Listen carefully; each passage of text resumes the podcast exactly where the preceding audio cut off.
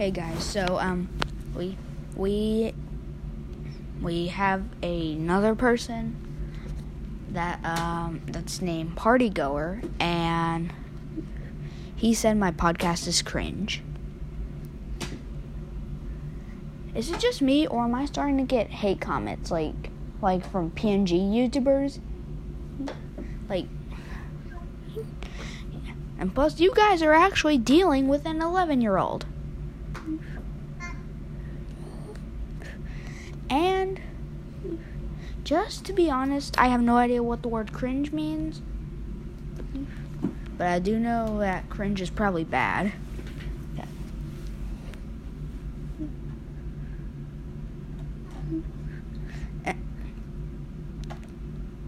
Okay, and also just saying I actually I actually hate people who just start don't like me. I just I just hate I just hate people who don't like me. Just why? Just just why? That's all I have to say.